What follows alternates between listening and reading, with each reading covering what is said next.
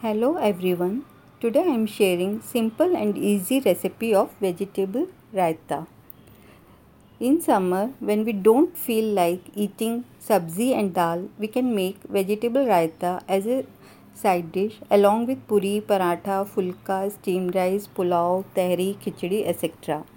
Vegetable raita is also known as pachadi in south. Here I am sharing ingredients for 3 to 4 servings.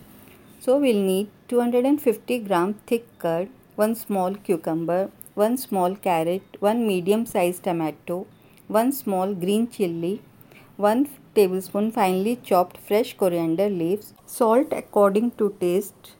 Note ingredients for tempering. 1 tablespoon oil, half teaspoon mustard seeds, 1 8 teaspoon hing, 8 to 10 curry leaves, 1 whole red chilli, break it into 2 to 3 pieces. Method to make raita. Peel cucumber and cut into small cubes. Peel and grate carrot. Deseed tomato and cut into small cubes. Finely chop green chilies. Whisk curd, add chopped cucumber, grated carrot, chopped tomatoes, chopped green chili, finely chopped coriander leaves and salt. Mix well.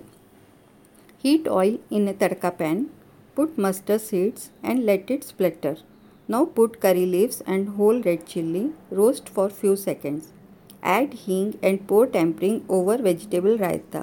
Raita is ready to serve. Hope you all like this